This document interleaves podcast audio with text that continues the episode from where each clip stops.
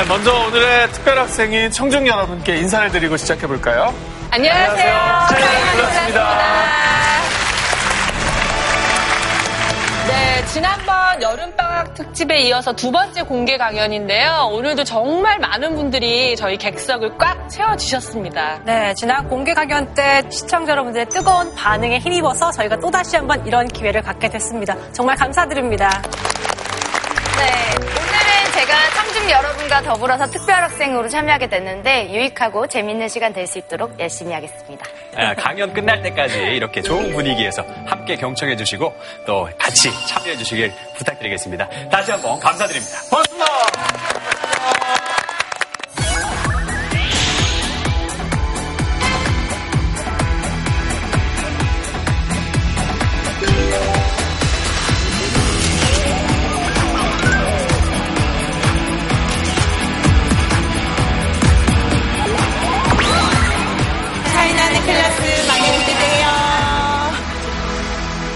네, 저희 지난번에도 그랬지만 이번에도 공개 강연 때 어떤 선생님들을 모셔야 될지 그거 결정하기가 정말로 힘들었거든요. 네, 그 많고 많은 정말 명 강의자분들 중에서 고심 끝에 네 분의 선생님을 저희가 선정을 했죠. 네.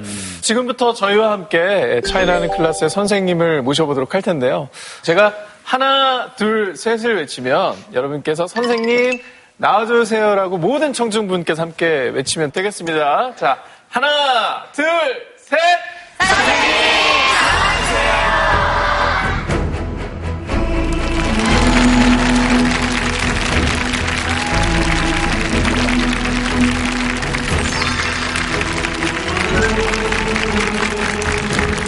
만나서 반갑습니다. 저는 그리스 로마 신화와 그와 관련된 고전을 연구하고 학생들을 가르치는 김헌입니다. 인간 자체가 이 세상에 새겨지는 하나의 무늬가 되는 것이다. 인문. 사람으로서 내가 이 세상에 새겨놓는 모든 것. 우리는 무엇을 새겨놓을 것인가?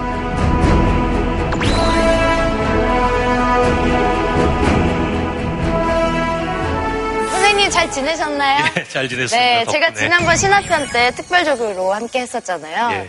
그때 강연이 너무 좋았어서 오늘 이렇게 다시 오게 됐는데 그때 강연 듣고 저뿐만 아니라 많은 분들이 어, 굉장히 여운이 남는다라는 말씀들을 많이 해주셨어요.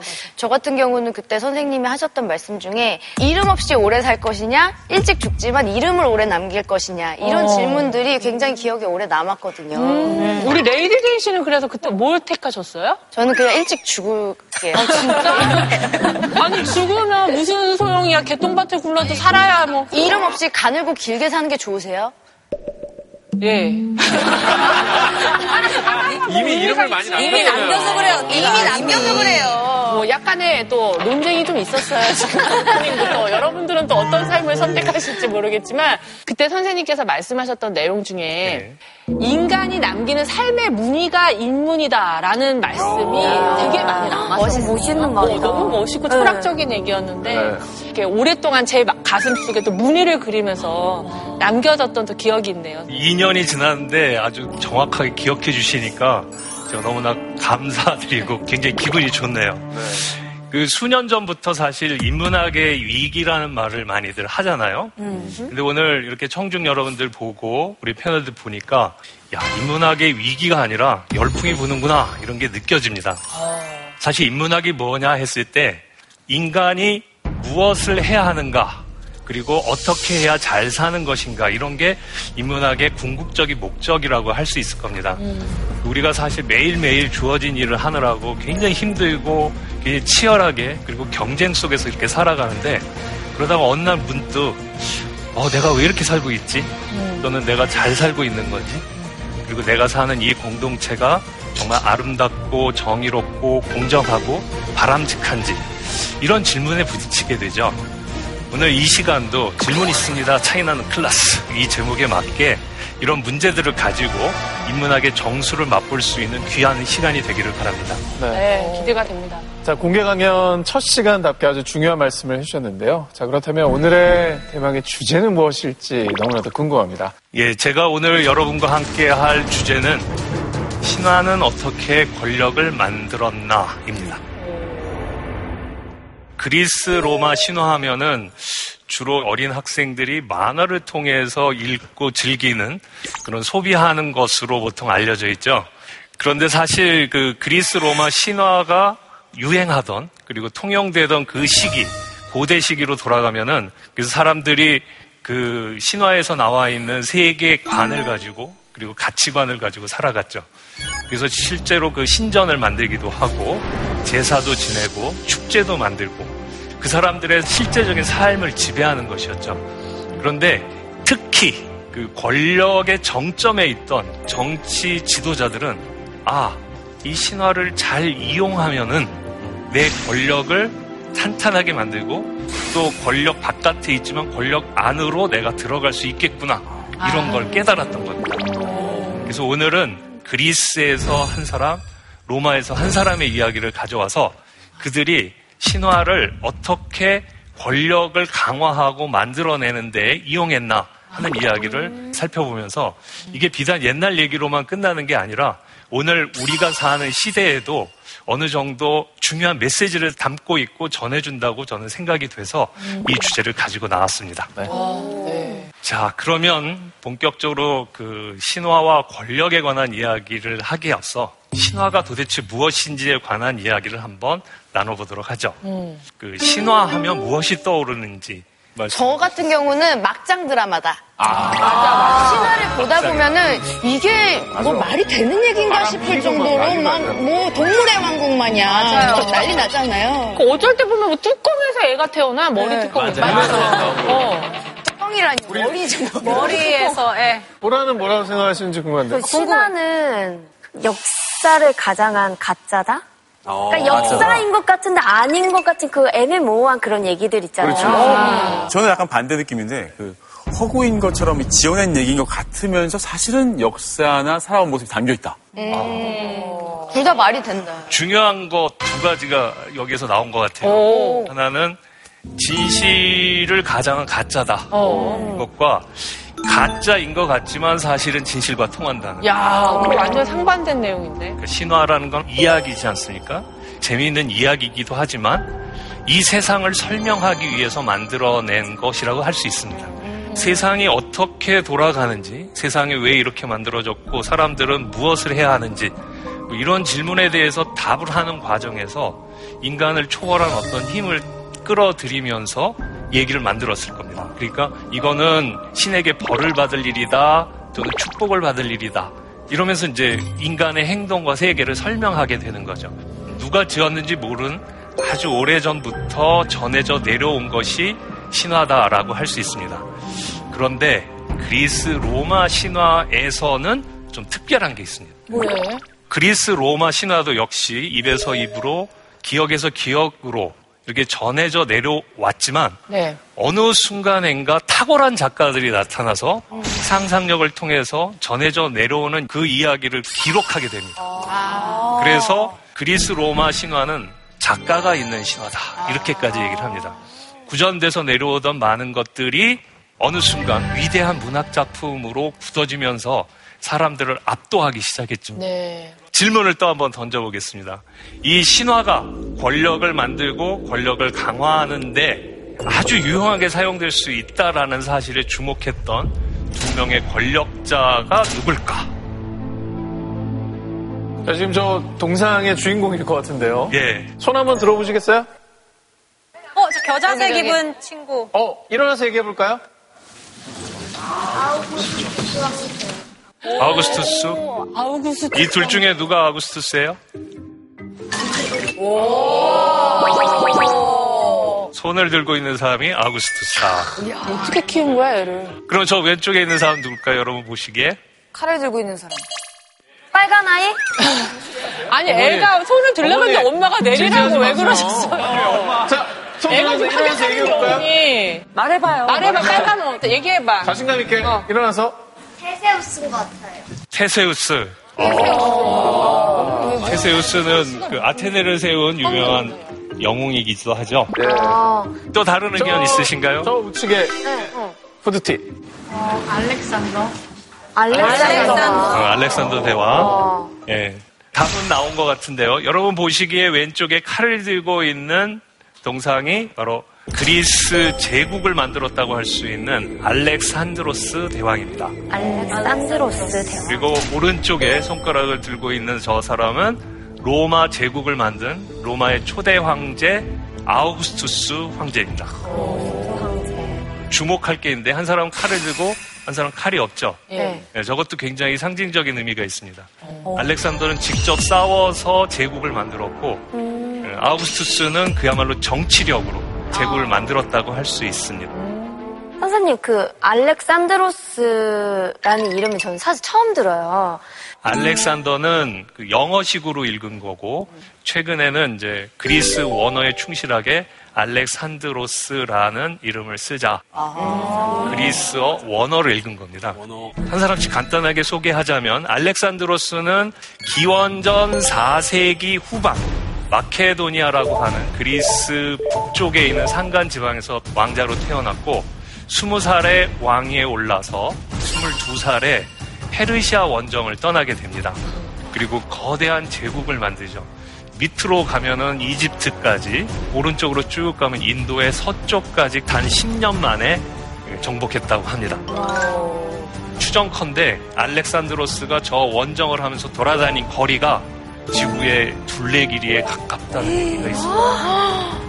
엄청난 정복자네요. 예, 그렇습니다. 예, 아우구스투스는 어떤 사람인가 보시면은 여러분들이 시저로 알고 있는 카이사르였습니다. 네, 카이사르가 후계자로 지목했던 사람이 바로 아우구스투스고 아우구스투스는 로마 제국을 거의 44년에 걸쳐서 그야말로 건설했다고 할 수 있고 초대 황제라고 불리게 됩니다.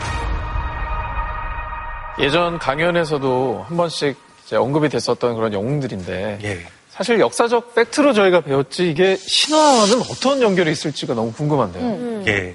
그게 이제 오늘의 주제라고 할 수 있는데 네. 아주 흥미로운 사실은 알렉산드로스 대왕과 아우구스투스 황제가 자신의 권력을 만들고 유지해 나가기 위해서 똑같은 신화를 사용했다는 겁니다. 똑같은 신화. 똑같은 신화를. 이제 세 번째 질문을 여기서 드리도록 하겠습니다. 네, 네. 알렉산드로스 대왕과 아우구스투스 황제가 자신의 권력을 강화시켜 나가고 유지하기 위해서 이용했던 신화는 무엇일까요? 혹시 또 아시는 분 계실까요? 오, 벌써. 와. 저기 뒤에 손 들고 계신 분. 네. 알렉산드로스 대왕은 일단 그 마차에 묶인 줄을 풀면은 세상을 정복한다는 그 신화. 그 고르디온의 매듭이라는 게 있죠. 아 진짜 많이 하는구나. 많이 한다. 많이 하신다, 진짜. 우리는 들어도 몰라요. 디테일하다. 처음 들어보시죠? 네. 무슨 말인지 모르겠어요. 그런 신화가 있어? 또 다른 의견 있으세요? 트로이 전쟁? 트로이 전쟁? 트로야 전쟁 신화. 계속 애들이 대답을 하는데 어른들 뭐 하시고 계세요? 네, 어른들 좀 조금 분발해 주세요. 어른들의 의견이 너무 궁금했어요. 네. 부모님 네. 분발해 주세요. 혹시 없으십니까? 아킬레우스 신화. 아킬레우스 신화. 예. 신화. 뭐 정답은 나왔었습니다. 아킬레우스의 이야기를 포함하고 있는 트로이아 전쟁 신화입니다. 아, 틀리신 건 아니네. 일단 용어 하나 또 정리하고 갈게요. 그러니까 아까 알렉산더와 알렉산드로스 이 문제가 있는 것처럼 네. 그 트로이 하면 이것도 역시 영어식 발음이고 아. 그리스어에 충실하게 발음하면은 트로이아라고 해야 합니다.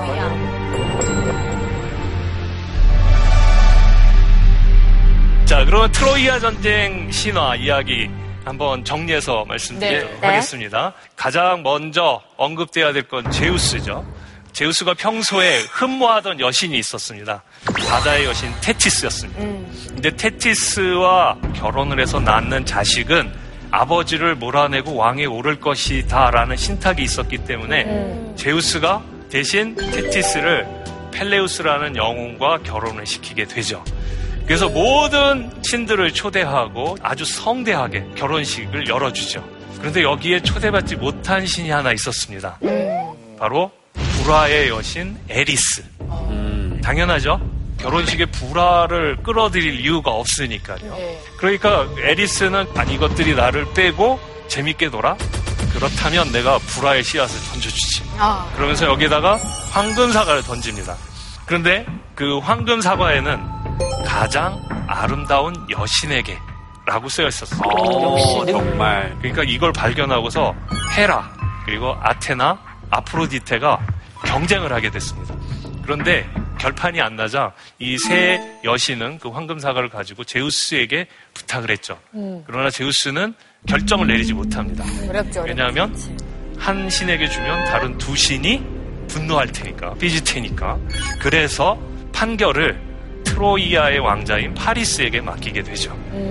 아니 근데 거절할 권리는 없나요? 나는 판결하고 싶지 않다고. 파리스가? 네, 함정이라서 어쩔 수가 없나요? 저 상황에서? 어, 그건 생각 안 해봤는데. 파리스는 하고 싶었나 봐요. 난 모르겠다고 아니, 할것 같아요. 인간이 감히 제우스의 명을 거절할 수 있으리라는 걸 제가 생각을 잘 못해서. 이게 그 유명한 파리스의 선택. 그렇죠. 그렇죠. 예. 그래서 이세 여신이 파리스를 매수하기 위해서 뇌물을 제시합니다. 아테네는 어떤 싸움에서도 이길 수 있는 전략의 지혜를 주겠다. 헤라는 이 세계를 지배할 수 있는 최고 권력을 주겠다. 아프로디테는 이 세상에서 가장 아름다운 여인과 사랑하고 결혼을 할 수 있도록 해주겠다. 파리스 누구를 선택했을까요? 아프로디테. 오, 다 알고 계시네요. 다 알고 계시기 때문에 그렇게 답을 하신 거죠? 근데 여러분들이라면 누구에게 주고 싶은가요? 헤라에게. 아, 헤라라고 말씀하신 분은 권력지향적인 그런. 분들이. 근데 파리스는 여러분들이 답을 해주신 것처럼 아프로디테에게 주었습니다. 아프로디테가 약속을 지키기 위해서 골라온 여자가 문제였는데 그 여자는 당시 그리스의 최광국 중의 하나였던 스파르타의 왕 메넬라우스의 부인 헬레네였습니다. 아니, 근데 헬레네를 데려가요. 주었던 거죠. 유부녀를 왜 굳이 왜 유부녀를. 이렇게 막장 드라마 왜 굳이 그렇게 어쩌겠습니까? 가장 아름다운 걸. 근데 어쨌든 이렇게 해서 헬레네를 지목해 주자 파리스는 그 스파르타로 가서 헬레네와 함께 트로이아로 들어오게 되죠. 야, 좀 아니, 싸움 날 것 같아. 비극의 씨앗이네. 예, 남의 나라의 왕비를 데려올 수 있는 건방진. 음. 그게 어디서 나왔을까? 트로이아의 힘을 믿고 있었기 때문이라고 할수 있죠. 자, 이렇게 해서 아내를 빼앗긴 메넬라우스는 자기의 형인 아가멤논을 찾아갑니다. 그러면 둘이 힘을 합해서 찾으러 가면 되겠죠? 네. 못 갑니다. 왜요? 쫄아서요. 진짜요? 그만큼 트로이가 무서운 겁니다. 그렇구나. 진짜 셌나 보다. 그래서 그리스. 전역에 사람들을 보내서 어마어마한 규모의 연합군을 구성하게 됩니다. 12만 명 정도 되죠. 선생님, 근데 그 스파르타는 아내를 뺏겼으니까 당연히 찾아 나설 거고 형인, 형이니까 도와주는데 네. 다른 그 도시 국가들은 자기가 빼앗긴 것도 아니고 그 강력한 트로이아랑 괜히 엮일 필요가 없는데 왜 이렇게 스파르타를 도와준 거예요? 예, 그 도와줬던 이유도 이제 신화적 배경이 있죠. 헬레네가 너무나 이쁜 처녀였을 때 남편감을 구한다 그랬더니 그리스 전역에서 남자들이 몰려왔습니다. 그렇게 돼서 얘네들끼리 싸우다가 보면 이게 큰일 날 수 있겠다 그래가지고 오디세우스가 그때 지혜를 내는데 남편이 되지 못하더라도 승복할 것. 진짜 예뻤나 보다. 두 번째는 헬레네와 그 남편이 위기에 처했을 때 도와줄 것. 이걸 약속했어요. 아니, 굳이 그렇게까지 해야 돼요, 선생님? 모든 사람들이 다 자기가 될 줄 알고 그, 그 선서를 그 약속을 하게 되죠. 이쯤 되면 만나보고 싶다. 이렇게 해서 이제 전쟁이 났는데 전쟁은 10년 동안 지지부진 이어가죠. 네. 이런 상황에서 오디세우스가 꾀를 내죠. 여러분들이 잘 아시는 트로이아의 목마 작전을 써서 결국 트로이아가 함락하게 됩니다. 네. 바로 이 트로이 전쟁 신화를 어떻게 알렉산드로스와 그리고 아우구스투스가 이용했나?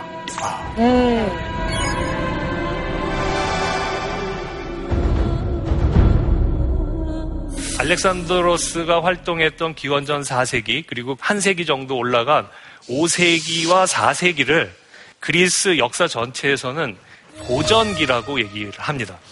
classical age라고 얘기하는데 클라스, 서구 문명의 그리스 문명의 클라스를 보여준 시기라고 할 수 있죠.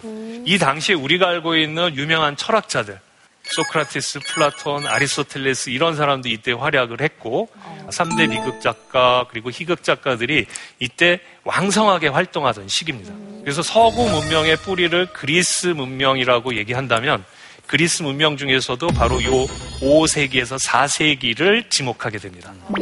우리가 이렇게 어마어마하고 위대한 찬란한 문화가 꽃핀 시기로 얘기를 한다면 굉장한 태평성대였겠구나라고 생각을 하는데 사실은 이 기간이 가장 치열하게 전쟁이 있었던 시기입니다. 첫 번째가 바로 페르시아 전쟁입니다.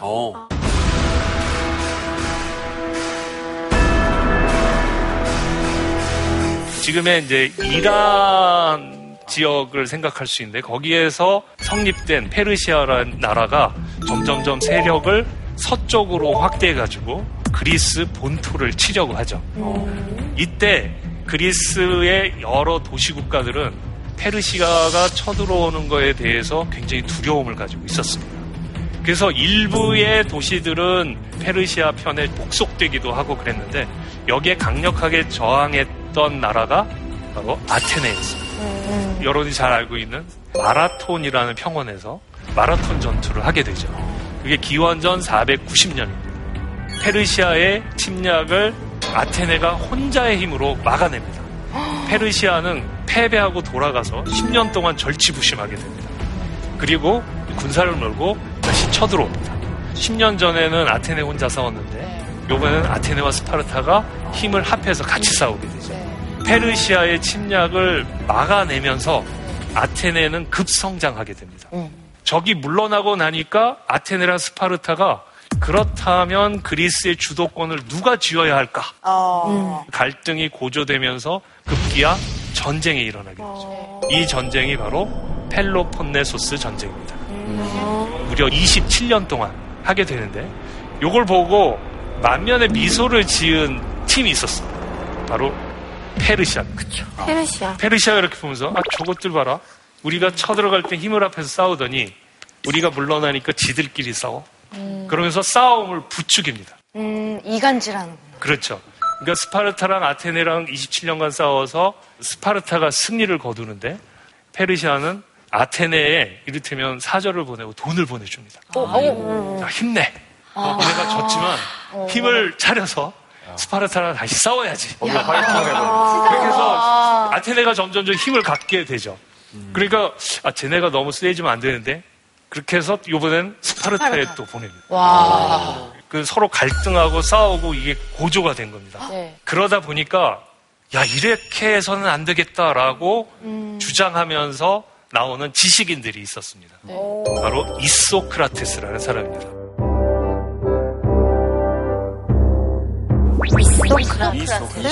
이시의 소크라테스는 많이 들어오셨지만 이소크라테스는 처음이시죠? 같은 소크라테스 집안인가요? 선생님 말리시면 안 됩니다. 예, 예. 못 들은 척 하지. 빨리 가셔야 돼요. 근데 이 부분 말리고 싶은 생각이 자꾸 아, 정말. 그 크라테스라는 말이 권력, 힘, 힘 있는 사람 이런 뜻입니다. 소라는 게 안전한 이래서 소크라테스 그러면 아주 건강하고 힘 있는 이런 뜻이고 이소 하면은 그 동등한이라는 뜻입니다. 이소크라테스 그러면 권력을 동등하게 갖는 자. 그러니까 이소크라테스랑 소크라테스 같은 집안이 아니라는 거. 아, 굉장히 왜요? 다르네요. 감사합니다. 알려주셔서. 자, 이 이소크라테스가 어떤 주장을 하게 되냐면 우리끼리 왜 싸우냐? 외세의 이간질에 말려드느냐? 반목과 갈등을 멈추고 우리를 위협하는 페르시아를 치자. 네. 사람들이 이 주장을 듣고 한편으로는 동의를 하면서도 한편으로는 동의를 하지 못했습니다. 왜요? 그 이유는 우리가 싸우지 않고 한 마음 한 뜻이 되자 이거는 실현 가능성 있고 할 만하다. 네. 우리가 페르시아를 치자고 그 어마어마한 나라를 감히 엄두가 안 나죠. 트라우마가 분. 네. 이때 이소크라테스가 신화를 가져다가 재해석을 해줍니다. 그게 바로 트로이 전쟁입니다. 아킬레우스와 오디세우스가 활약하던 트로이 전쟁을 생각해 보십시오. 그리스를 통합하고 연합군을 구성해서 트로이아로 가서 이기지 않았습니까? 사람들 마음이 이제 동요하면서 페르시아를 치는 게 불가능한 일만은 아니구나 이런 생각을 하게 된 거죠. 신화가 어느 정도 정치적 프로파간다로 활용이 됐네요. 그렇죠. 딱 그렇습니다. 그러니까 신화를 이용해서 현실의 정치적 문제, 위기를 넘어가려고 했던 거죠. 네. 그러면 이 일을 누가 해야 할까? 그게 바로 마케도니아의 왕 필리포스였습니다. 사실 마케도니아는 조그만 도시 국가였는데 그 필리포스가 무력으로 그리스를 통합하죠. 그래서 이제 페르시아로 넘어갈 준비를 하고 있었는데 암살을 당합니다. 아, 필. 6년이었습니다. 그래서 이제 이소크라테스의 꿈이 완전히 끝나나 했는데 필리포스의 후계자가 페르시아 정복을 완성하게 되는데 그 사람이 바로 알렉산드로스 대왕. 알렉산드로스가 왕에 올랐던 게 20살 때였습니다. 오르니까 주변에 있던 사람들이나 그리스 사람들의 반응이 어떻겠습니까? 무시했을 것 같은 그렇죠. 어리다. 어리다. 그리고 이제 놀아라. 필리포스가 막 무력으로 지배했을 때는 꼼짝 못하다가 20살 젊은 친구가 왕에 오르니까 반란의 기미가 보였습니다. 이때 알렉산드로스가 신화를 자신의 권력을 강화하는 데 사용했던 겁니다. 어, 어떻게? 요쯤에서 이제 다른 질문 하나 드리죠. 알렉산드로스는 20대 초반에 동방 원정에 성공할 수 있기 위해서 신화적 전략을 사용하게 됐는데 네. 신화적 전략을 무엇이라 할 수 있을까? 알렉산드로스는 스스로 이게 됐다. 되었다. 알렉산드로스는 스스로 신이 된 거, 신이 되었다고 생각합니다. 신이 됐다. 신이 됐다. 신이 되었다. 신이 됐다. 실제로 영웅이 됐다. 영웅이 됐다. 영웅이 됐다. 영웅이 돼야 되지. 맞아. 알렉산드로스는 스스로 신의 대리인이었다. 아, 신의 신의 대리. 아, 신의 대리. 그럴듯해. 거의 답이 나온 것 같은데 가장 정확한 대답은 신의 아들이 되었다. 신의 아들. 이 알렉산드로스에게는 12살부터 아리스토텔레스라는 선생님이 계셨는데 아, 그 아리스토텔레스. 예, 철학자 아리스토텔레스. 오. 아리스토텔레스가 알렉산드로스에게 그 일리아스를 읽도록 해줬습니다. 그래서부터 알렉산드로스는 이 일리아스라는 작품에 나온 아킬레우스처럼 위대한 영웅이 돼야겠다. 이런 마음을 품게 됩니다. 사실 이때 알렉산드로스는 필리포스에게 계속 정치적 조언을 했던 이소크라테스 얘기에 자기도 귀를 기울였었습니다. 그리스가 예전에 트로이아 전쟁을 했던 것처럼 페르시아를 칠 수 있는 위대한 영웅이 나왔으면 좋겠다. 그래서 알렉산드로스는 내가 제2의 아킬레우스가 돼서 제2의 트로이 전쟁을 승리로 이끌겠다라고 한 거죠. 알렉산드로스가 페르시아로 쳐들어갑니다. 그때 병력이 어느 정도 됐냐면 그 10만이 안 되는 군대였습니다. 근데 반면에 당시 페르시아는 100만이 넘는 어마어마한 군대를 이끌고 대 있어요. 1이네. 10배네요. 어떻게 이겼 알렉산드로스가 얼마나 두려웠겠습니까? 네. 내가 넘어가더라도 이길 수 있었을까? 이때 올림피아스가 부릅니다. 아들아, 내가 그동안 너한테 얘기하지 않았던 출생의 비밀을 얘기해 주겠다. 역시 막장 드라마. 갑자기? 자, 어떤 내용이냐면 이런 거였습니다. 내가 꿈을 꾸었다. 네. 그 꿈에는 하늘에서 벼락이 떨어졌었는데 벼락이 누구를 상징하는지 아시죠? 제우스. 네, 제우스. 그 벼락이 내 배를 때렸다. 그리고 네가 생겼다. 어머. 그리고 그 내 배를 때린 벼락에서 불이 나갔고 세계 전체로 퍼져나가면서 세계를 다 태웠다는 거야. 그러면서 뭐라 그러냐면 너는 필리포스의 아들로 자라났지만 사실은 제우스의 아들이다. 선생님, 근데 남편이 버젓이 인간이고 왕인데 살아있는데 아들한테 왜 그렇게 황당한 얘기를 했던 거죠? 당시에 애초에? 사이가 많이 안 좋았나요? 올림피아스는 여성으로서도 굉장히 매력적인 여인이었지만 사실 마법적인 여인이라는 전설이 있었습니다. 필리포스가 어느 날 침실에 들어가 보니까 뱀이 있었다는 거예요. 알고 보니 올림피아스는 그 뱀을 신성시하면서 항상 자기가 가지고 다녔다는 거죠. 그것 때문에 필리포스가 그 다음에 올림피아스를 멀리하게 되고 그래서 다른 여자와 결혼하게 됐다. 그 올림피아스 입장에서는 필리포스를 자기 남편으로 여기기 싫었던 마음도 있었던 겁니다. 그리고 이제 결정적인 거는 아들이 페르시아로 원정을 떠나는데 어떤 힘을 실어주고 싶었던 거예요. 너는 신의 자식이야. 네가 어디서 무엇을 하던 제우스가 너를 도와줄 것이다. 와. 이렇게 얘기를 했던 거죠. 태몽에 관한 얘기가 알렉산드로스뿐만 아니라 그 부하들에게도 엄청난 힘이 되었던 거예요. 이런 메시지를 준 거죠. 너희들은 죽지 않는다. 왜냐하면 내가 제우스의 아들이니까. 나만 믿고 따라온다면 너희들은 이길 수 있다. 그 효과는 생각보다 엄청나게 컸어요. 처음 넘어가자마자 벌어졌던 전투가 그라니코스 전투라고 했어요. 이때 이제 참모들이 이렇게 힘들게 넘어왔으니까 좀 쉬었다가 어, 원기를 회복하고 전쟁을 시작하자. 이렇게 얘기를 했는데 알렉산드로스는 그렇지 않다. 빨리 해내야 된다. 그러면서 자기가 그 말을 몰고 솔선수범해서 강물에 뛰어듭니다. 그 경랑 속을 헤치고 나갔던 거죠. 그 부하들도 다 쫓아 넘어오고 야, 이러다 죽겠구나 했는데 안 죽고 다 넘어온 거죠. 그때 군사가 한 5만 정도라고 그러고 페르시아 군이 한 15만 정도였답니다. 세 배가 되는데 알렉산드로스한테는 정말 절체절명의 위기가 여러 번 있었습니다. 그 기록에 의하면은 알렉산드로스가 그렇게 가다가 도끼로 머리를 맞았다. 어머. 근데 투구만 깨지고 안 죽었대요. 와. 그 다음에 뭐 허벅지에 창이 꽂히고 허리와 어깨에 부상을 입었는데도 그 모든 부상을 견뎌내고 결국 적진의 심장부로 뛰어들어가서 격파를 해버렸어요. 와. 진짜 신의 아들인가 봐. 예. 믿기 시작했어요, 지금. 저희도 다 세뇌당 있어요. 아, 진짜였나 봐. 와. 그러니까 여러분도 그런데 그걸 직접 본 사람은 어, 떻게 했어요? 그러니까. 더더군다나 가장 먼저 속은 사람이 알렉산드로스입니다. 맞아. 아, 진짜 신의 아들인가 봐. 나안 죽네? 나안 죽었어. 진짜였나 봐. 정말인 줄 알았는데 아니네. 엄마 말 틀린 게 아니었다. 맞아. 엄마 말, 생각하고. 엄마 말, 엄마 말 엄마 말 들어야 돼. 엄마 말 들어서 손해 엄마 보는 말잘 들었죠? 듣자. 엄마 말 들어야 됩니다. 그 옆에서 따르던 군사들이 야 저 사람은 정말 우리가 믿고 따를 수 있는 사람이다.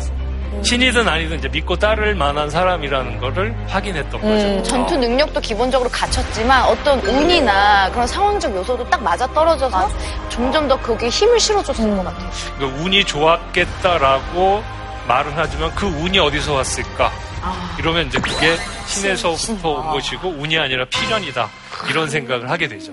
전투에서 승리를 거두고 원정을 떠난 지 1년 만에 이수스 전투를 하게 되는데 거기에서 다레이오스 황제를 만나게 됩니다. 그러니까 페르시아의 왕과 1대1로 대결을 벌이게 됩니다. 여기서 이기면 대박이다. 그러니까 알렉산드로스의 전략은 상대의 수에 관계없이 가장 핵심이 되는 전력을 돌파하는 거였습니다. 딱 보니까 다레이오스 왕이 보였던 거예요. 네. 저기만 치면 된다.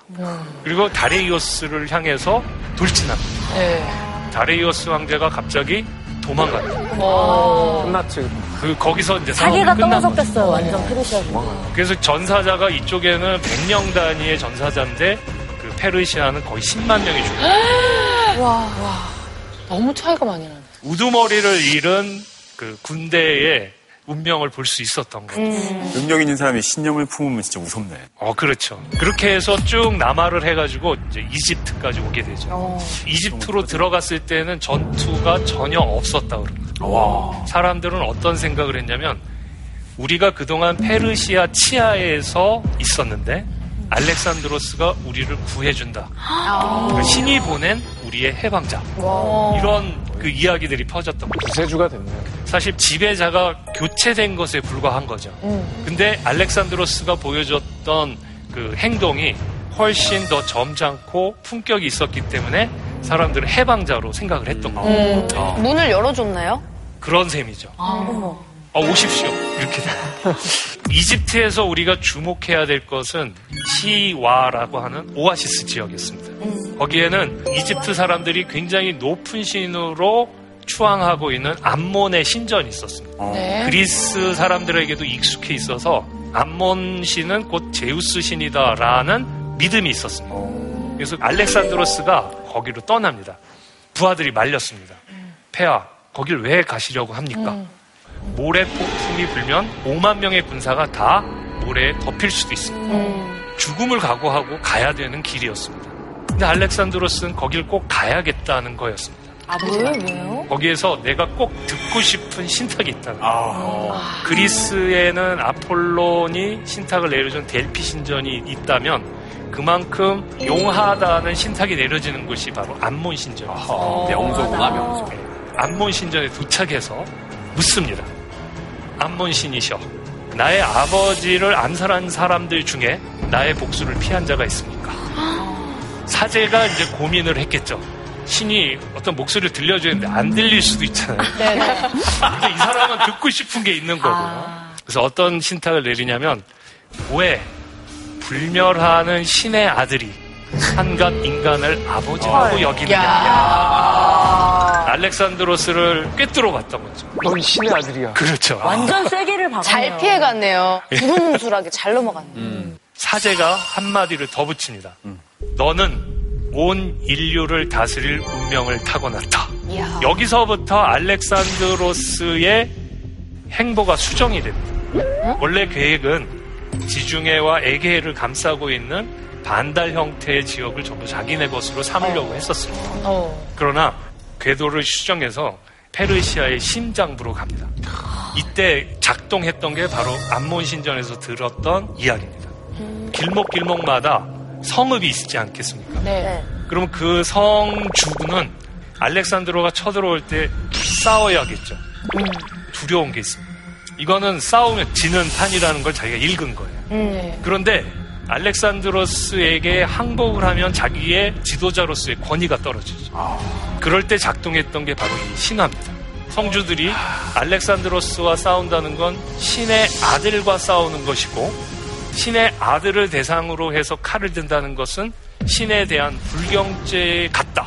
모독이죠. 그러니까 항복하는 입장에서도 나는 사람한테 굴복한 게 아니야. 난 신한테 굴복한 거야. 그렇죠. 알렉산드로스는 자신의 신화적인 이야기들을 상대에게 굴복해도 굴복한 것이 아닌 명분을 준 거라고 할 수 있죠.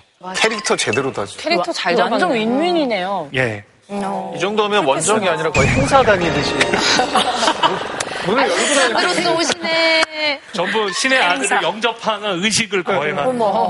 근데 만약 어딘가에서 아니다, 우린 끝까지 싸워야 한다. 네. 그런 성들에 대해서는 거의 무자비하게 짓밟았다고 그래요. 소문. 남자들은. 다 죽이고 성문을 열어주면 친구로 삼았습니다.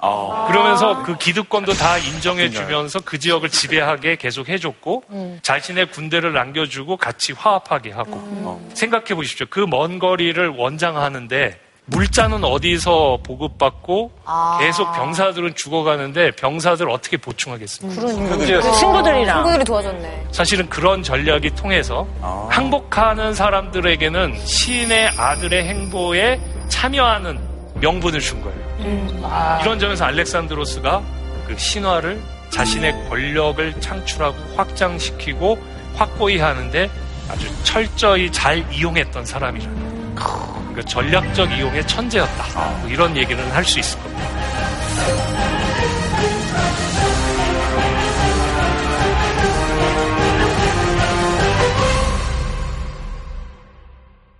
자, 이번에는 이제 로마가 어떻게 신화를 활용했는가 이걸 보도록 하겠습니다. 사실 로마는 시작 753년에 건국이 됐다고 그러는데 그때는 인구 10만이 안 되는 조그만 도시 국가였습니다. 어쩌면 알렉산드로스는 로마라는 나라가 세상에 있었다는 것도 몰랐을지도 모릅니다. 알렉산드로스 대왕 죽은 다음에 점점 커지기 시작합니다.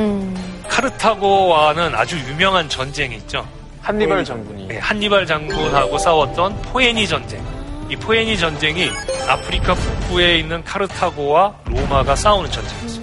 이 전쟁에서 로마가 이김으로써 지중해의 어마어마한 영토를 차지하게 되죠.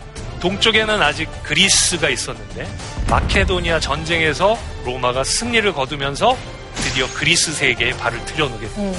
그런데 그리스 땅에 들어가서 깜짝 놀라게 됩니다. 왜요? 아니 이 사람들 이렇게 놀라운 문화가 있다니. 뭐 철학도 하고 극장도 만들어 놓고 예술을 즐기고 도자기도 너무 이쁜 거예요. 그러니까 이런 거 보면서 야 얘네들 정말 멋있게 사는구나. 우리도 저 문화를 받아들여야겠다. 이렇게 해서 그리스를 모방하기 시작합니다. 그 중에 가장 돋보이는 내용이 바로 신화입니다. 아, 그래서 그리스 로마 신화라고 우리가 알고 있는 건가요? 예, 맞습니다. 사실 그리스의 신화가 있듯이 로마도 자체적인 신화가 있었겠죠. 그런데 로마가 와서 보니까 얘네들의 신화가 더 멋있는 거예요. 더 재밌고. 어, 우리 신은 너무 초라해. 더 자극적이고. 그래서 우리 신들에게 해당하는 그리스 신이 뭔가를 생각하면서 그걸 1대1로 연결시키기 시작합니다. 그리스 신화에 있던 상당히 풍부한 이야기, 그리고 아주 풍성한 상상력을 가져다가 자기네 신화 속에 이렇게 녹여넣기 시작합니다. 모든 것을 다 바꾸진 않았던 거죠. 그러니까 이름은 자기네 거를 그대로 지키기도 합니다. 제우스 신은 유피테르 신으로, 아프로디테 신은 베누스, 영어식으로 비너스라고 알고 있어요. 헤라는 유노, 아테나는 미네르바, 포세이돈, 넵투누스 이런. 그래서 로마 문명을 한마디로 얘기할 때 로마 문명은 그리스 문명을 모방하고 경쟁했다. 이런 거였어요. 이때 그 로마의 그 정치 체제는 공화정 체제였죠. 그 공화정은 굉장히 효율적인 정치 체제로 로마를 발전시켜 왔죠.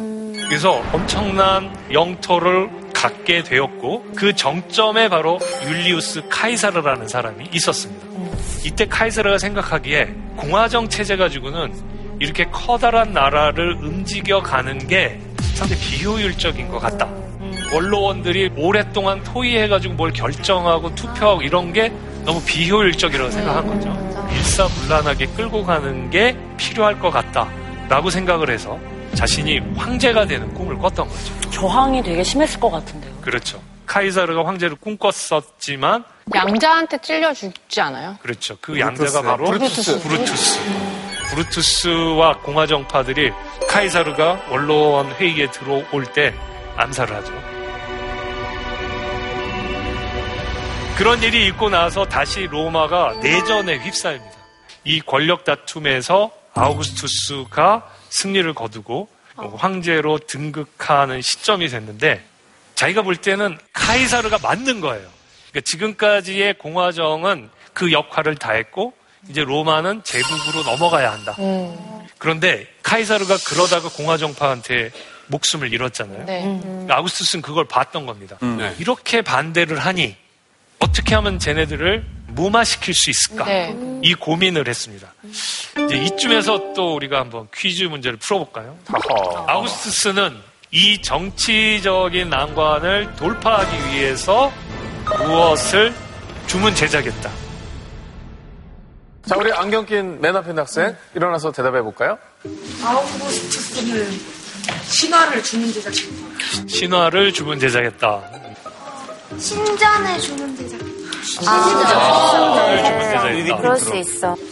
자신만의 신화를 자신만의 신화. 자신만의. 이쯤에서 정답을 공개하는 게 좋겠습니다. 왜냐하면 지금 한 글자도 안 틀리고 정답이 나왔기 때문에 아우구스투스는 자신만의 신화를 주문 제작했다.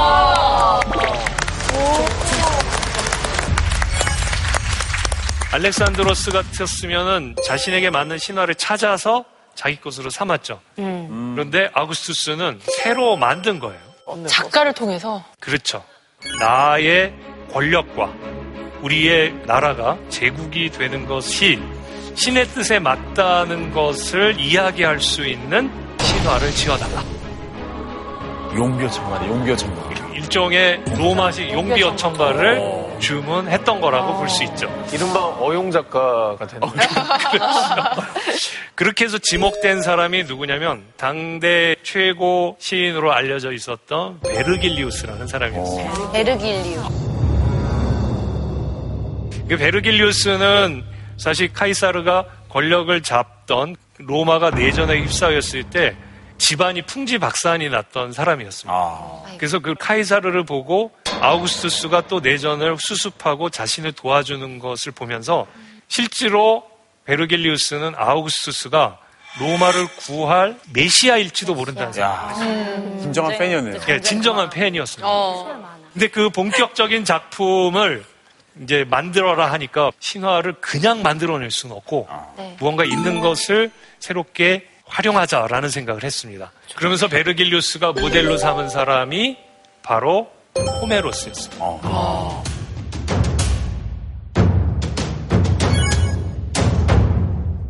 호메로스의 그 위대한 소사시 일리아스와 오디세이아를 모방하면서 바로 트로이아 신화를 그대로 가져오는 겁니다.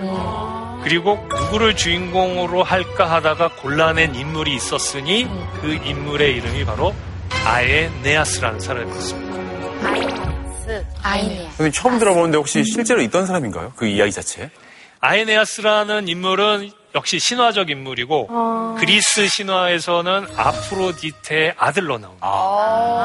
그런데 그리스 연합군에게 패했던 트로이아의 장군이었습니다. 아, 리메이크 할 줄 아네요. 원래 리메이크는 관점 바꿔가지고 모방 하는 어, 거잖아요. 선생님, 근데 왜 굳이 굳이 패한 사람을 선택했는지. 여기에 이제 어떻게 보면은 베르길리우스의 천재성이 드러난다고 할 수 있어요. 그러니까 호메로스의 일리아스에 이런 구절이 있습니다. 아에네아스가 최고의 전사인 아킬레우스와 싸우는 장면이 있습니다. 그런데 아에네아스가 일방적으로 거의 죽기 직전까지 물리게 되죠. 그걸 본 포세이돈이 이런 말을 합니다. 다른 신들한테 아, 우리가 저 아에네아스를 구해주자. 왜냐하면 아에네아스의 힘과 그리고 앞으로 아에네아스에게서 태어날 그의 자손들이 대대로 트로이를 다스릴 운명이 있으니까. 트로이아가 멸망했으나 패장이었던 아에네아스가 트로이의 유민을 데리고 새로운 트로이아를 건설한다는 이야기가 있었던 겁니다. 네. 이 아에네아스를 데려다가 로마의 건국 신화랑 연결을 시키려고 했던 사람이 바로 베르길리오스입니다. 천재성이 진짜 진짜 그런 있네요. 있네요, 진짜로. 확실히. 저 한 줄을 어떻게 찾았을까요? 그러니까요. 잠깐 등장하는 호메로스 버전의 엑스트라를 데리고 와서 진짜. 주인공으로 만든 거죠. 대장으로 그렇다고 그거 한 줄 나온다며. 근데 이제 그 당시의 상황을 보면 로마는 그리스를 정복했지만 여전히 그리스에 대한 열등감이 있었어요. 네. 그러니까 로마 자체가 753년에 세워진 조그만 나라에서 시작했는데 사실 우리가 그때 생긴 게 아니라 그 이전에 그리스랑 맞먹고 싸웠던 트로이아였어. 그 당시 쟁쟁했다. 그곳에서 있던 사람이 이쪽에 와서 세운 나라다라는 걸 이제 이야기로 만들고 싶은 거예요. 작품의 시작은 그 예언의 구절을 일단 실현하는 걸로 얘기를 시작합니다. 와, 벌써 흥미진진하네요. 진짜로.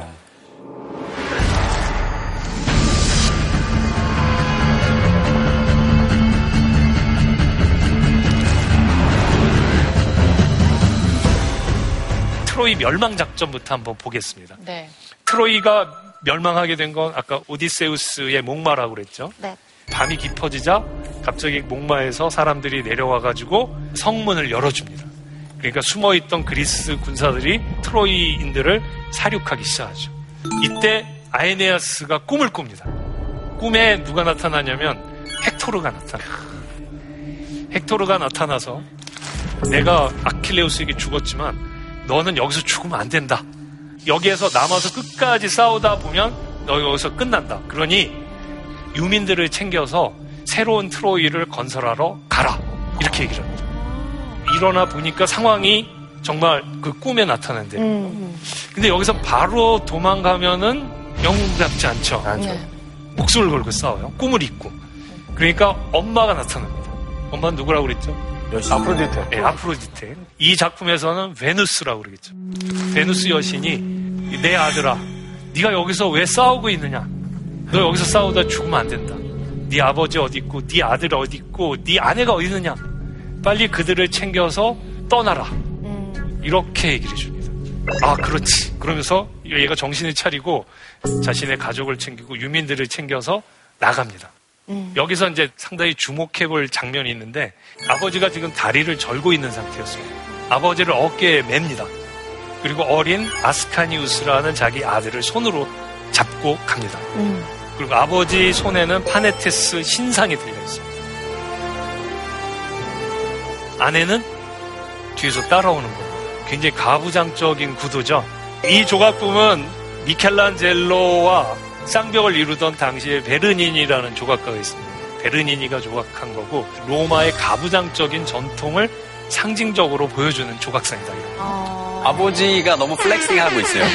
요. 되게 젊으셔. 아들이 나 데려간다. 어, 아버지 flexing 너무 심한데.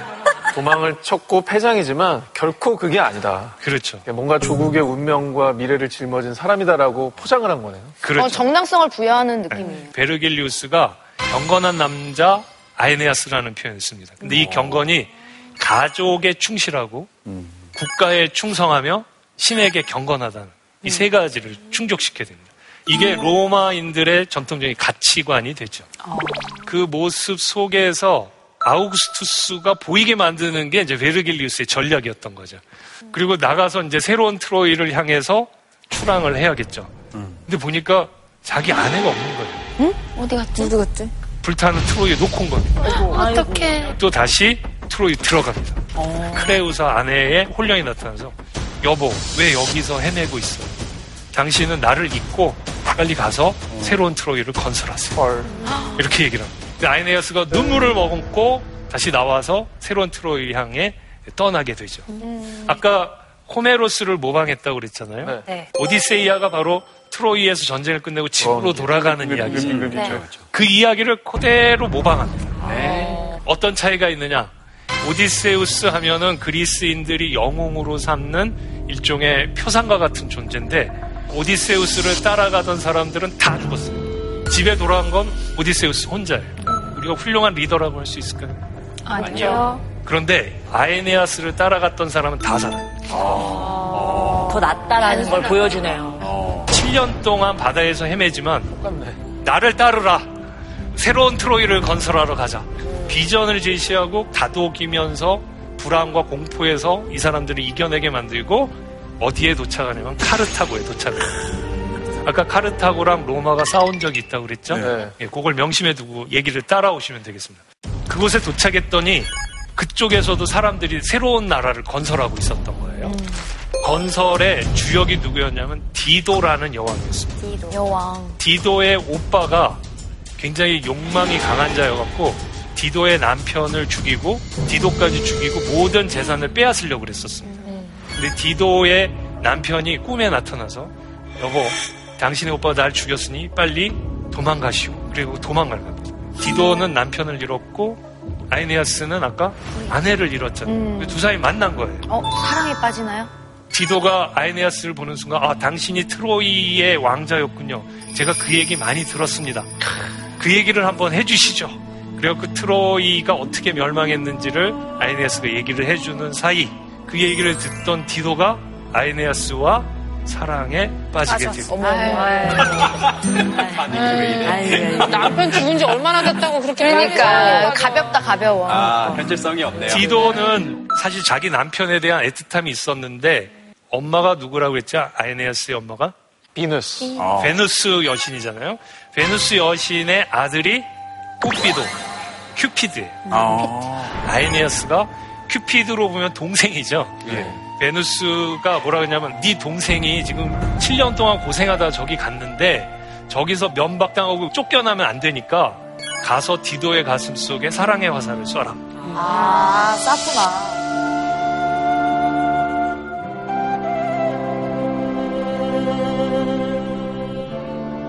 디도와 아에네아스가 사랑에 빠지고 1년 동안 거기서 같이 지냅니다. 그리고 사실혼이네요. 그 1년이 거의 부부 생활처럼 됐죠. 이때 유피테르가 하늘에서 이렇게 내려다보더니 아니 저 녀석 여기서 뭐 하는 거냐? 그러면서 메르쿠리우스, 그러니까 헤르메스를 보내요. 전령을. 이런 얘기를 하죠. 야, 너 여기서 왜 빈둥거리고 있냐? 넌 지금 새로운 트로이아를 건설해야 하는데 너의 아들 아스카니우스, 아스카니우스의 별명이 이울루스예요. 이울루스의 미래의 조국을 네가 여기서 없애버리려고 그러냐? 너 빨리 여기를 떠나라. 자, 이제 아이네스가 고민이 되겠죠. 여기 남아서 디도와 사랑을 나눌 것이냐? 디도의 사랑을 저버리고 새로운 트로이아를 향해서 나아갈 것이냐? 디도랑 같이 가면 안 돼요? 데리고 가면 되지 어, 맞아. 디도랑 같이 가면 안 굳이 뭐. 놓고 가야 선택해야 되나? 돼요? 아, 디도는 카르타고 있고 싶겠지. 뭐 이거 생각 못 해본 건데. 근데 본래 그 파리스 같은 경우에는 사랑을 선택하는 바람에 이 트로이아 전쟁의 원흉이 됐잖아요. 지금 아주 잘 지적해 주셨는데 파리스를 떠오르게 하죠. 그 작품에서도 뭐라 그러냐면 아에네아스가 제2의 파리스가 되는구나 이런 식의 표현이 있습니다. 제1의 파리스는 사랑을 택하는 바람에 조국이 없어졌어요. 아에네아스가 만약 사랑을 택한다면 만들어질 조국이 없어지는 거죠. 그렇죠. 자 여기서 아에네아스가 어떤 선택을 하는지 예상은 되시죠? 네. 예. 사랑을 택하지 않고 조국을 택합니다. 이렇게 조국을 택했다는 말은 제1 트로이가 멸망했던 원제라고 할 수 있는 파리스의 선택을 지우는 게 되죠. 음. 진짜. 잘 썼어. 잘 썼네. 구성이. 탄탄하네요. 어. 진짜 천재 작가네요. 대비가 극명하잖아요. 그러니까. 달리 위대한 작가가 아닌 거예요. 뭘좀 아는 분이네. 아이네아스가 자기를 떠나가는 모습을 보고 디도가 자살을 합니다. 갑자기요? 너무 슬프다. 자살하면서 저주를 퍼붓죠. 내가 그렇게 잘해줬는데 아이네스가 나를 버리고 가? 이런 못된 남자. 내가 복수는 못하지만 내 자손과 자손과 자손이 그대를 복수할. 것이다. 이 이야기를 통해서 베르길리우스는 토에니 전쟁이 왜 일어났는지를 신화적으로 또 설명합니다. 아, 여기에서 또 떡밥을 깔아 놓는 거네요. 그렇죠. 와, 대박이다, 진짜. 그 사람들이 아 그래서 전쟁을 할 수밖에 없었구나 우리가 이렇게 거죠. 자 거기 카르타고를 떠난 아에네아스가 드디어 이탈리아 쪽으로 들어오게 됩니다. 이탈리아로 들어오면서 나의 운명이 어떻게 될지 궁금하잖아요. 시벨레라는 예언자의 제안에 따라서 저승 세계를 내려갑니다. 이 저승 세계를 내려가는 장면도 오디세이아라는 작품에 나와 있는 그대로죠. 아이네아스가 거길 내려갔더니 돌아가신 자기 아버지 혼백이 있는 거예요. 아버지, 근데 저 힘들어 죽겠어요. 저의 운명이 어떻게 되나요? 그랬더니 얘야, 내가 앞으로 태어날 사람들이 어떤 사람들인지 보여주마. 아. 오디세이아 작품에서는 그 저승 세계에는 죽어 있는 혼백들만 있습니다. 음, 예. 베르길리우스가 그려준 그 저승 세계에는 태어날 영혼들이 있는 거예요. 지적하면서 이렇게 얘기를 해요. 로물루스 그의 복점에 따라 저 유명한 로마는 그 통치권이 온 땅에 미치고 그 기백이 하늘을 찌를 것이다. 조선인가요? 자, 지금 이제 시점으로 말하면 아에네아스가 트로이 전쟁에서 패하고 방황하면서 여기 내려온 게 기원전 1300년에서 1200년쯤이에요. 그런데 로물로스가 태어나서 노마를 세우는 게 753년이에요. 앞으로 제가 500년 후에 태어나는데 제가 로물로스야. 제가 커서 로마를 세울 거야. 이렇게 얘기한 거고요. 여기 이것이 카이사르와 언젠가는 넓은 하늘 밑으로 나가게 될 이울루스의 모든 자손들이다. 예언하는 것 같아, 진짜. 사제 같아. 저기 보이는 게 카이사르라는 애인데 내가 나중에 태어날 거야. 너의 후손이다. 네. 이제 마지막이 압권이죠. 여기 있는 이가 오리라고. 너도 가끔 들은 적 있는 바로 그 사람 뭐냐 오리라고. 오리라고? 오리라고. 오리라고. 올 것이라고. 오리라고. 오리라고.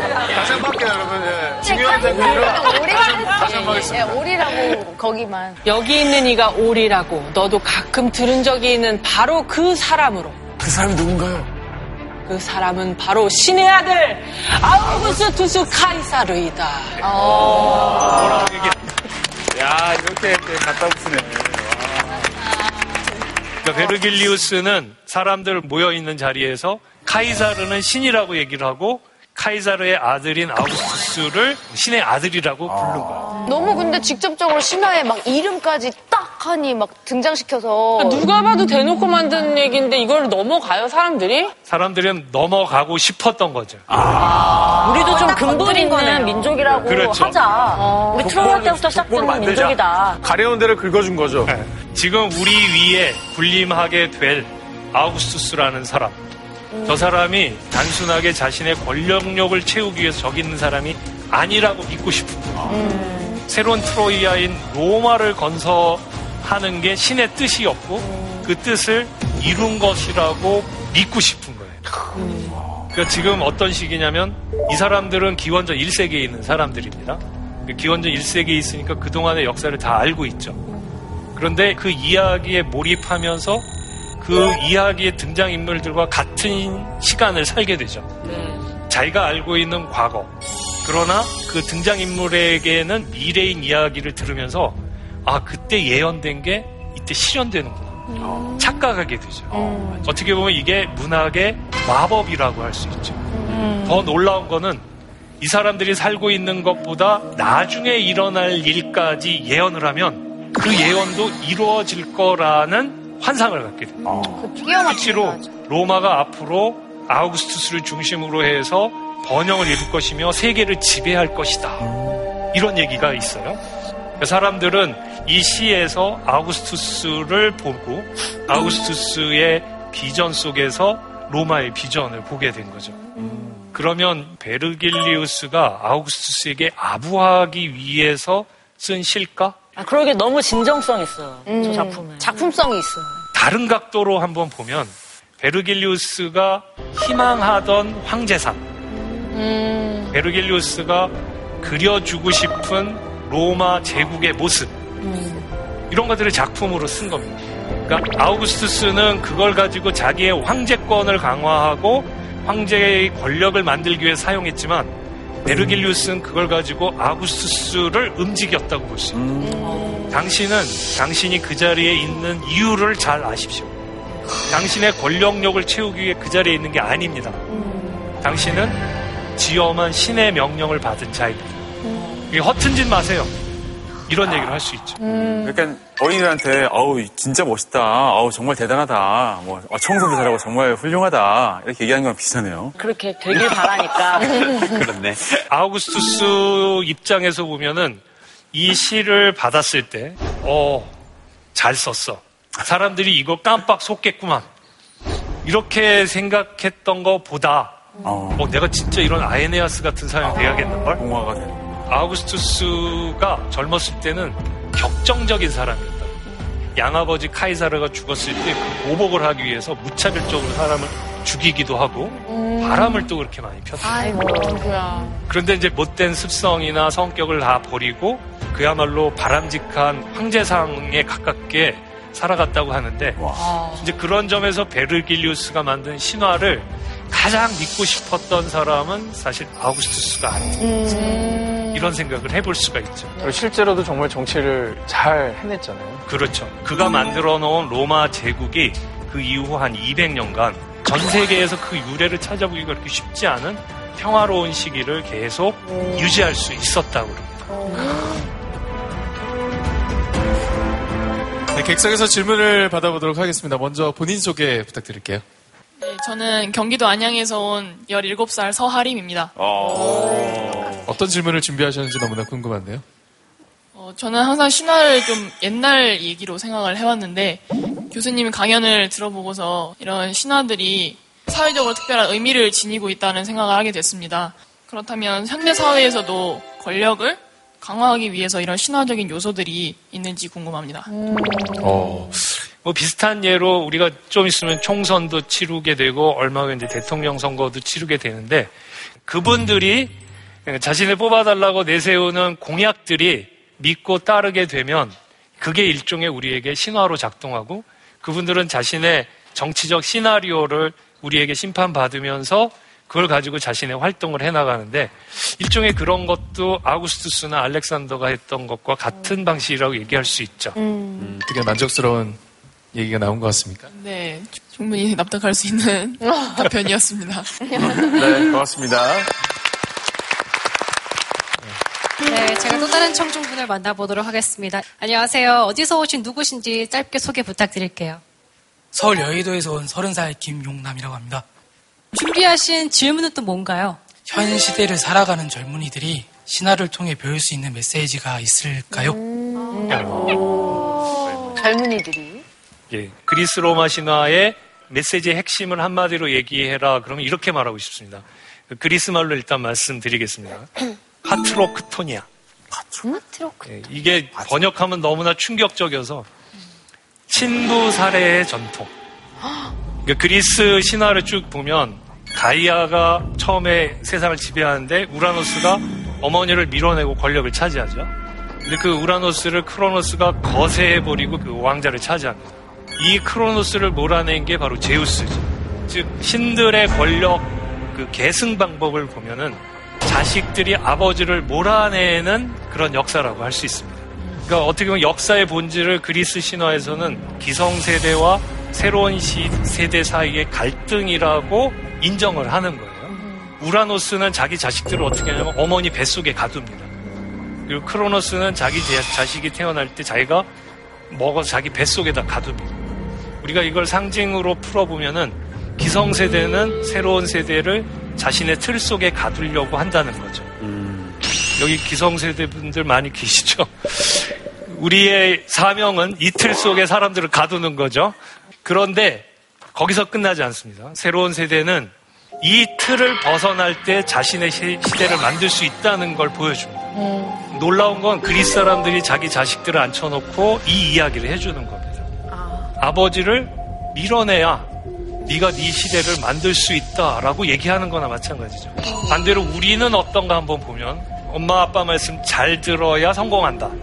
내 틀에서 잘 자라면 넌 성공할 수 있었는데 우리는 그 틀에서 벗어나면 큰일 날 것처럼 얘기를 하는데 그리스인들은 그 틀에서 뚫고 나오는 신들이 새로운 세계를 만드는 얘기를 해주죠.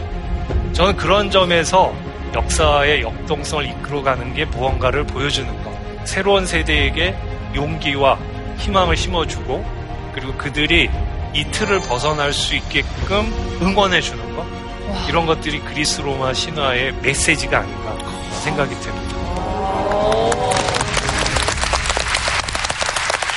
네, 상징적으로 아버지 세대를 밀어내고 본인이 이제 올라가야 된다고 말씀해 주셨습니다. 만족하시나요? 네, 만족했습니다. 반면에 저기 아버지는 되게 불만스러우실 것 같아요. 영상 편지 한번 나오셨나요? 네. 아버지 어, 말씀 잘 안 듣겠습니다. 감사합니다. 감사합니다.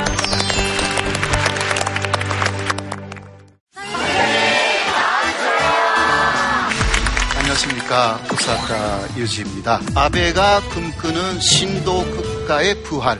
왜 우리나라한테 자꾸 시비를 거는지 그 아베 정권을 지지하는 이유가 궁금해서 신도라는 것이 이러한 살아있는 신이다. 보통 백성들하고 혈통이 다르다. 예, 이러한 권위를 높이면 아베도 같이 올라가요. 걔는 뭐예요 그러면? 이러한의 오명이다라고 하여서 극계 통과가 필요 없는 법을 만들어서 내릴 수가 있어요. 아시아의 히틀러야? 아베 정권의 기본적인 주장 중 하나가 대일본 제국을 재현시키겠다. 거기에 돌아가자. 반성이라는 거를 절대 하지를 않는 거네요. 이것을 가능하게 하는 세력이 이 일본 해임. 위안부는 자발적으로 위안부가 된 사람들이다. 이것을 조직적으로 말하기 시작한 사람들이에요. 그러한 상대를 알아야 되는 것이죠. 그리고 일본 아베 정권의 손해를 들여다 보면서 외교를 좀 더잘해 나가야 된다.